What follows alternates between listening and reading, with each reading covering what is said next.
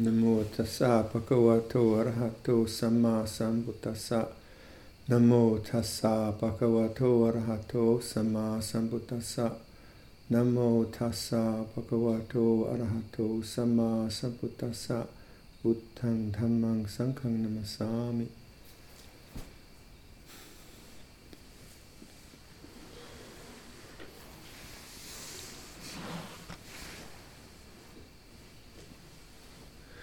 It's the second full moon of the rains retreat. So two thirds of the rains retreat is over. Um, so it's our fortnightly gathering where we reflect on the Patimokkha, our, our, uh, our common reference, our common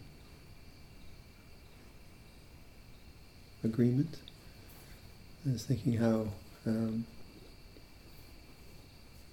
I've just come back from Ajahn Punnadhammo's and we got into talking about identity politics and the um, complexity of modern modern culture and uh, kind of the irony of my life is that this is such a conformist a conforming way of living in the age of hyper individualism and identity politics, where a person can request that they are addressed with a certain pronoun. Baffling. I guess if you're in that realm, it's not baffling, but that you can actually choose the pronoun. And I think by Canadian law, if you don't address the person by the pronoun they want to, then you are in offense. Is that right? Anyway, I'm utterly confused by it. Um, the, the, the beauty of conformity, if it's done well, is it, it very much helps you to define your social life. Uh, living with a group of friends who have the same aspiration. We agree to uh, a whole bunch of stuff. We agree to a hierarchy. Uh, we agree to a certain manner of relating to each other, of speech. We agree to a certain outfit. This isn't Prada, but it's good enough. and so on and so much, isn't it? It's interesting. We, the, the kind of conf- how much conformity actually frees you. Really, imagine if we had to every morning meeting, we had to decide who's going to be the work monk. Right? It'd take you probably two hours to decide who's the work monk, and then it'd be lunch, or who's going to be the abbot, or and so on and so forth.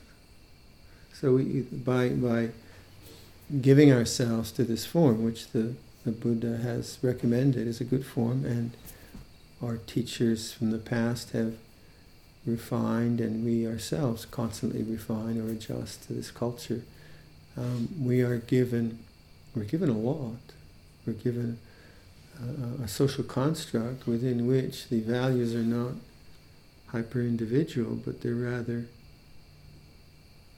basic values of humility, sense restraint, being content with little, uh, moral integrity, uh, responsible speech, communication which is considerate, and so on and so forth. It's beautiful. We're really, fortunate. We're very fortunate.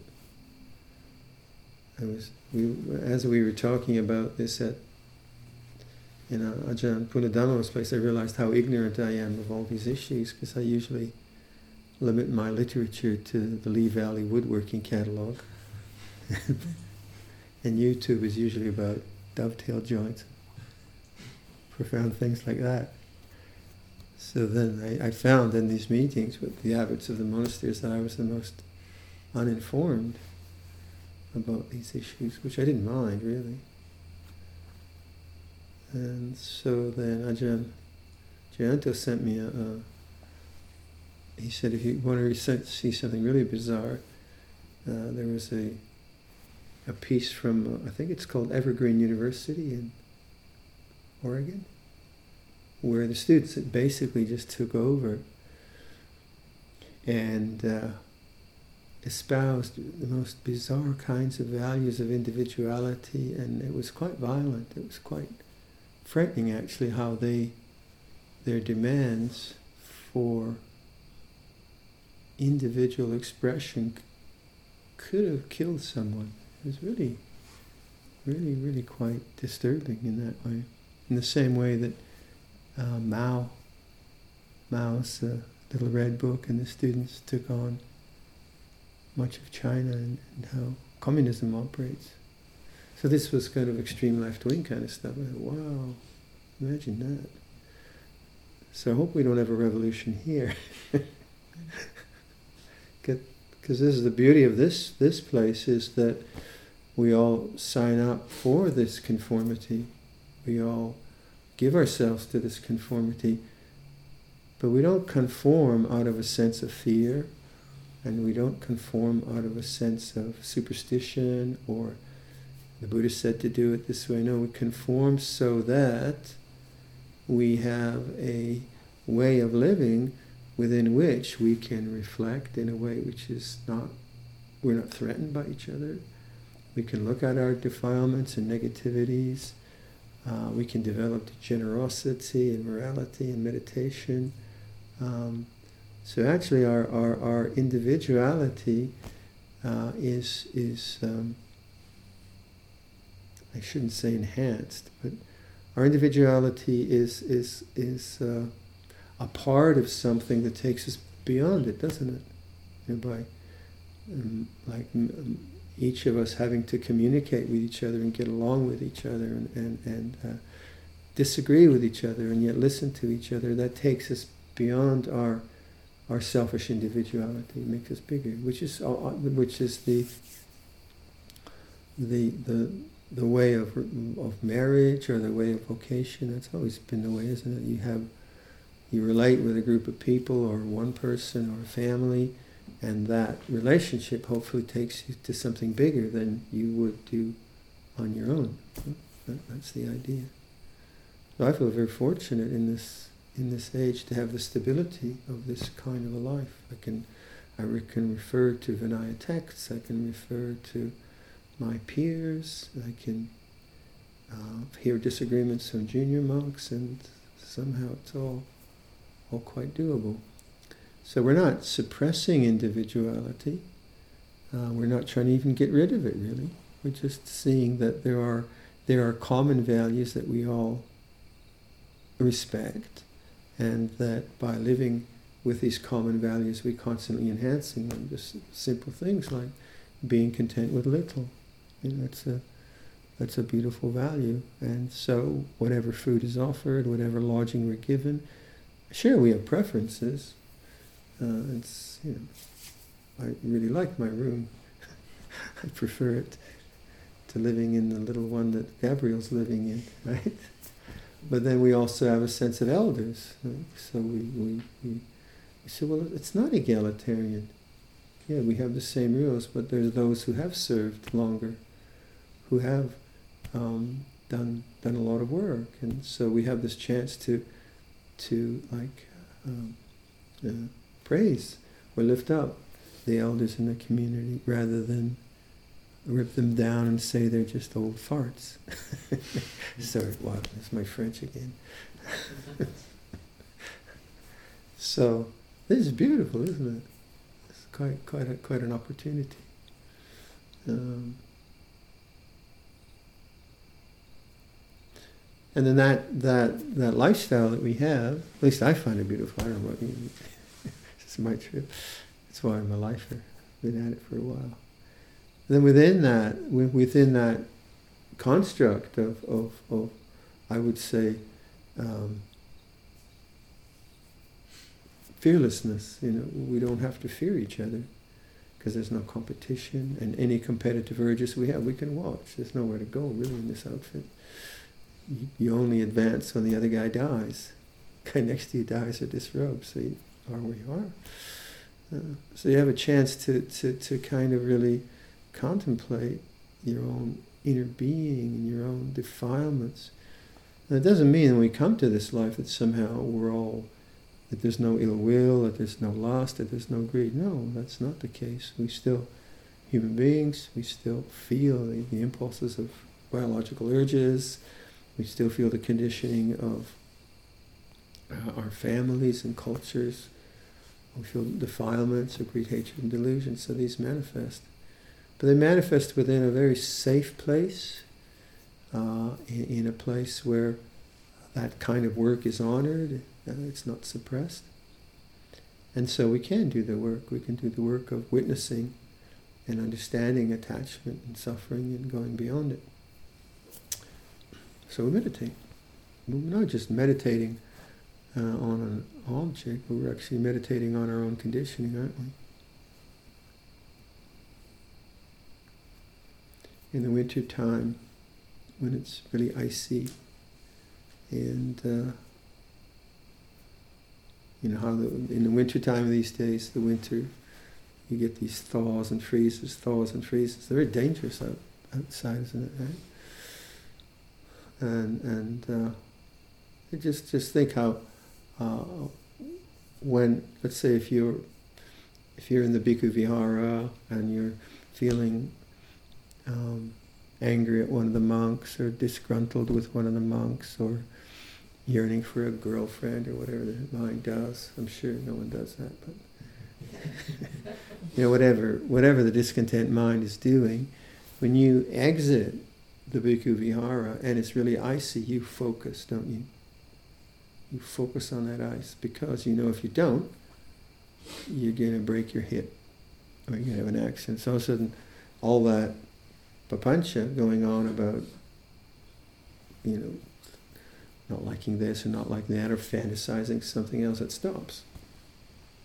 And you focus on the ice and then you crawl in here and you sit down and it starts again, doesn't it? Now, why does it start again? Because you really haven't dealt with it. You focused on something, and that focus has prevented it from coming into consciousness, but it hasn't been liberated. And that's the mistake of meditation. People think that by focusing on an object, breath, mantra, whatever, um, that that's that's the trick. But that is necessary. You, you need to concentrate. You need to focus on things that need to be focused on. You need to focus on not cutting yourself with a knife and cutting the vegetables or using a power tool or uh, going on the ice. But notice that that focus doesn't really liberate you. It simply picks up an object, preoccupies consciousness with that object, but then the, the, the tendencies, the kind of arising of these ego uh, projections and all of that, they're still there. So as soon as you put down that object, you uh, let go of the focus or the concentration. Same old, same old, same old. That's why that's why retreats can be very disappointing, where people can can really zero in on an object of meditation, and maybe also there's a, just like there's a lot of sense restraint. There's no music. There's no there's no people to talk to. You're silent. Someone else is cooking. Blah blah blah. So it seems like you're really peaceful, but all that really is a sense restraint, uh, sense sense deprivation, I'd say. And sure, the mind maybe kind of churns up a little bit, but there's no no input. So you know, and you you can focus on something and get the mind nice and peaceful. So you think, well, that's that's what it's about. That's what I want to get, and then you hate the rest of life. but that's that's not liberating. It's helpful. It's helpful to get perspective that way. But what what would be really liberating, it seems to me, is if the if the whatever you're doing, these tendencies to greed, hatred, delusion actually ceased and didn't come up again, or came up less powerfully or less um, less often, less less frequency, right? the whole damn thing would stop. but not just because you've you've you've focused on something so nothing else can come into consciousness. No, no, that it actually stops and it doesn't come up again, or comes up less, or is seen more quickly, or is, uh, is processed more quickly. Now, how might that process work? How might that work? Well, it wouldn't work by just you know, ignoring it. It wouldn't work through distractions. So you can, certain people will ignore the difficulties of their heart by getting distracted. They'll do something else. So they'll fill their mind with another object. So that's entertainment or uh, sex or drugs or projects or um, blaming other people, politics, all of that can be a distraction away from the underlying um, suffering that we have. So that pe- people do that a lot in our culture. Okay, that's one way. Another way to do it is just to try to get rid of it, uh, or analyze it, and think it to death. And uh, I think all of us have tried to think it to death, and we've become deathly thinking. It, it doesn't work. Analysis doesn't work. I don't know about you. I've, you know, just kind of constantly mulling something over about a, an inner problem that you have. You just keep thinking and thinking and thinking and thinking. So analysis can be helpful, but thought, can thought put an end to these things? I don't think so. Because the thought itself is just engaged with the same program. So how do things actually end? How do they how do they come to an end? Not be replaced by something, not be distracted by something. How, how do things actually end in consciousness? Well, uh, you, you, you, can, you can notice it if you notice thought. You can notice how, um, say, if, you, if your mind is complaining about something that happened yesterday, and then you actually, uh, you, and you're using the breath. You're using this, uh, you use the breath. You're doing breath meditation. But now you're doing breath meditation to be aware rather than focusing on the object so that nothing else comes up. And this is very crucial in meditation to see that we are meditating, uh, it's, it's awareness with the breath, rather than the breath being an object, which will prevent all these defilements from coming up into the mind and then I'll be happy. So for me, this difference is very important. So awareness with breathing. Now, if it's awareness with breathing, then when other material comes up, it's all right. So if it's awareness with the breath, awareness with the wind, awareness with bodily sensation, then, then the, the awareness isn't limited by the bodily sensation. It's not concentrated in that way, it's present, present in the here and now, but it's actually quite open, quite open to change.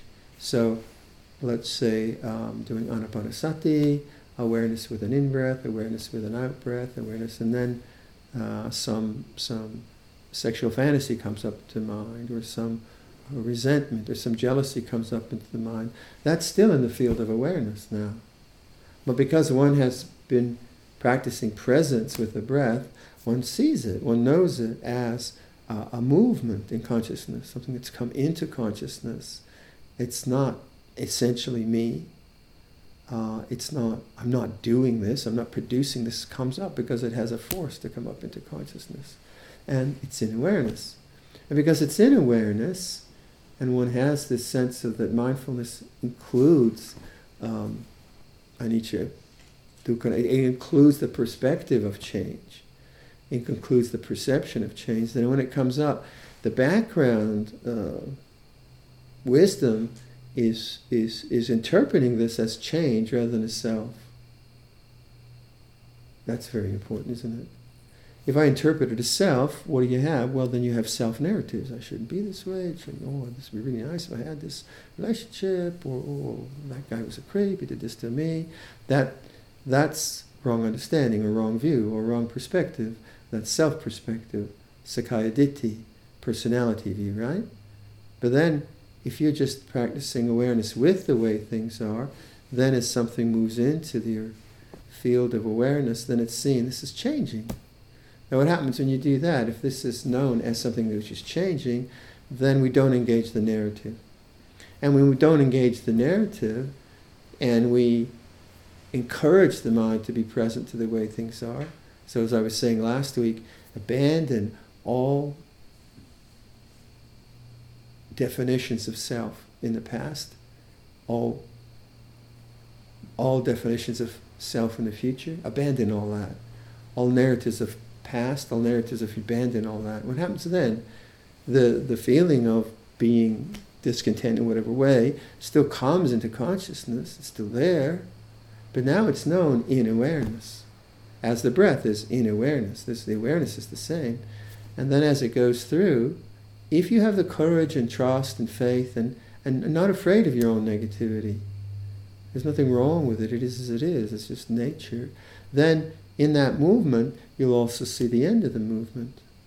You see, especially when you, you, in, you, you don't believe in the thinking mind, you see that this, this feeling or whatever is something that ceases in awareness.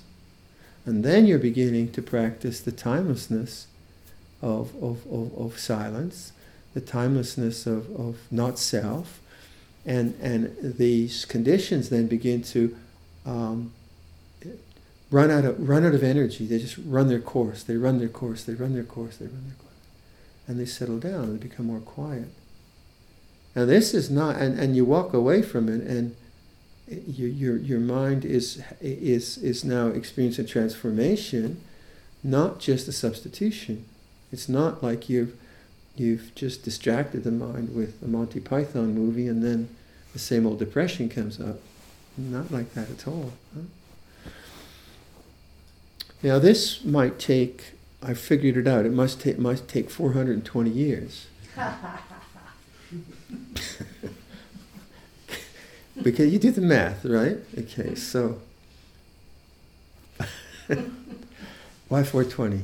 Well, it, apparently, stream entry, right? You see Sakkaya Ditthi, stream entry has seven left, right? Once returner, one left, so take, make that six. You live seven to each one. So that's six times seven is 420. So 420 years you got to do this.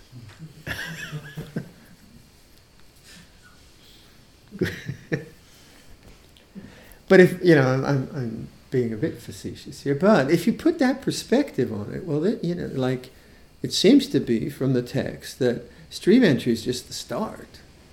That's just when you're in the ball game, right? And then uh, once returner is like the the the uh, uh, the ill will and, and, and the sensual desire have really really lessened. Very very so doesn't come up much at all. Right? So from from one to two, what's going on? A whole lot of cleansing. No, I reckon. Maybe, maybe not. I mean, that's just playing. That's being very literal. There's a danger of this kind of literalism. But but if you if you put that perspective on it, that well maybe, even though there's the insight into non-grasping, into anicca dukkha into the the first three fetters, sakkaya ditthi, and so on. Maybe even though that's, there's that insight, uh, that doesn't mean you're going to be happy. you know, that, okay, I've got the insight into anicca dukkha I understand sakkaya ditthi, now it's all going to be hunky-dory. Maybe it gets worse, because Monty Python doesn't do it anymore. or distraction doesn't do it anymore. Maybe it gets more difficult. Maybe you have even more uh, Vyapada coming up, more ill will coming. I mean, know, but but if you if you put that perspective on it, then it's depressing. Yes, but if you put that percent, maybe then you become more patient. Why shouldn't there be ill will? Now, if I am deliberately thinking thoughts of ill will, yeah, there will be more ill will for sure. Okay, don't do that. Have compassion, you know, have metta.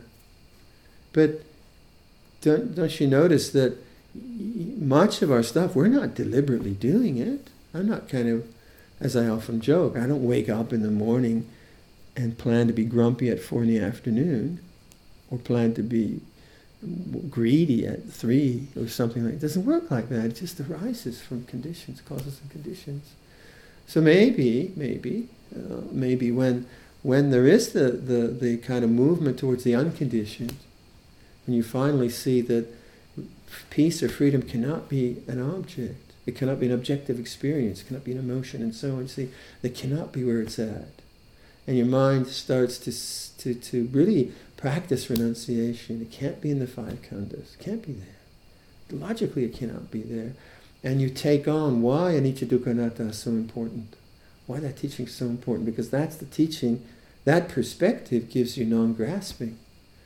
And you really take that on board, maybe stuff does come up. You know, maybe a lot of ill will comes up, or a lot of raga comes up. And then, and then you can feel quite maybe frightened or think, well, there's something wrong with my practice. You know, I thought I had this insight uh, last week or last year. and Now it's like just all this stuff coming up. Well, why not? Just stuff. Well, that's okay for you to say, Bhante, but it's my stuff. Yeah. I'm glad I don't have your stuff. But but maybe, you know, maybe we're supposed to experience a lot of Vyapada. So if you if you do that, you know, just just this kind of thought experiment really. If you do that, then when when when ill will comes up, I say, well, yeah, okay, I'll be with this for six lifetimes. Which isn't the same as, oh God, six more lifetimes of Vyapada. That's not the same. It's like, I think Luang Por Sumedho's that, that it all belongs, that kind of sense of open, welcoming acceptance through awareness of change of whatever, whatever comes up. And yet, living in a lifestyle of, of, of, of goodness, of, of morality, of sensitive speech, of responsible action, and so on. So that lifestyle is beautiful, beautiful, but the mind cannot be so beautiful. It would be quite, quite uh, disappointing, or, or whatever it might be. Um, and, and perhaps in that sense of, of truly, really accepting the, the negativity in this way of not self, and you begin to really do you do see it cease. And and if you if you try that, you really abandon these this mo- this mo- uh, this this referencing to the past and future, just abandoning it. Now again, why I use the word abandon because when you abandon something, you're not choosing another object. The problem we have in, in, in, in, in meditation is quite often when we start when we started and someone told you to do walking meditation, what did you do? You focused like hell, trying to get 20 paces to the end and not think, and no one did it. Everyone failed. Everyone found they're thinking about something else halfway through, and you felt, well, I can't do this. And then through some maturity, you realize, well, that's not right. It's not about control. And, he, and the ones that did it, so what? So, you know, so, so for one hour, they're really concentrated, boom, back and forth. And as soon as they let go of the concentration, the garbage came up again. No? Right? That's what I've noticed. So then you say, well, not about holding on for 20 paces, right? It's about awareness with walking. You know, awareness with walking, awareness with walking back and forth, back and forth. So the idea concentration changes from concentrating on a single object to one of being present. Now, when I say abandon referencing to the past and the future, when you when you do that, you're not um, doing this thing. I must be present. You know, I must hold on to my teacup, or and really, really be focused. And I, I really must. Each step must. I must be present. I'm, that that's horrible.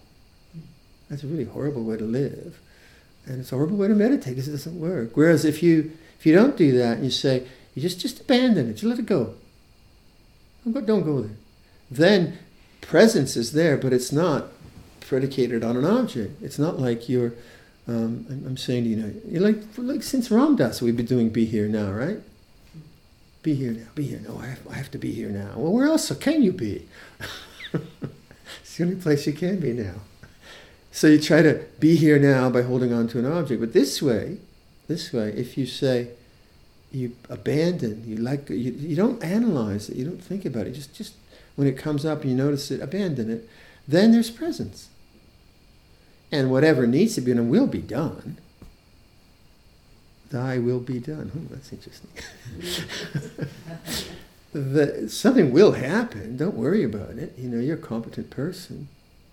And and and what happens when you do that, and and and you don't get into this uh, horrible thing of me having to focus and concentrate, then you're beginning to touch the unconditioned, and the sense of timelessness becomes profound. The t- sense of that, that this moment has never been any other moment becomes profound. Akalika Dhamma, I'd say. Yeah? Why? Because you're no longer referencing the objects, you're referencing awareness itself. So, so when you're when you're when you're when I'm let's say I'm I'm, I'm um, fantasizing about going to Japan. I'm going to be going to Japan in November. Oh, we'll do this and that. Oh, yeah, I think I'll buy a, some tools. and then, and then, I, and I notice that thought, and, and I, I just abandon referencing to the future. Then what am I doing? I'm emphasizing not objects, I'm emphasizing awareness. Or the other, if I'm fantasizing about going to Japan and, and, and, and doing this and that, and then I said, no, no, focus, focus. Okay, okay, focus, focus. Then I'm focusing on an object, but then I'm referencing objects all the time, which are not timeless. Objects are bound by time, bound by change, bound by suffering. But this way, I'm not. I'm not referencing objects. I'm referencing awareness itself. And I'm not judging anything. I'm saying we shouldn't think that way because that's referencing objects again.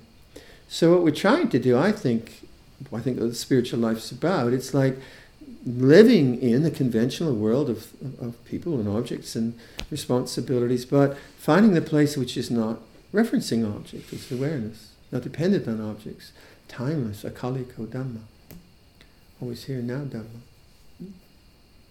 And I think a lot of us, I certainly made that mistake uh, in meditation where I thought it was one point of focus, and that's what books say. But then I, saw some other things. It's what makes much much more sense to me is one one place presence, one place presence. That makes much more sense because that's not not emphasizing the object; it's emphasizing awareness itself. And and what I, what else could be the unconditioned timeless? Can only be awareness, consciousness, uh, dhamma, whatever you want to call it. So I, I, would suggest that, that when this kind of material comes into consciousness of, of, of where, where this, the, the selfie is really taking place, it's a good word actually for, for attachment. The endless selfies of past and future, don't, don't be afraid of them.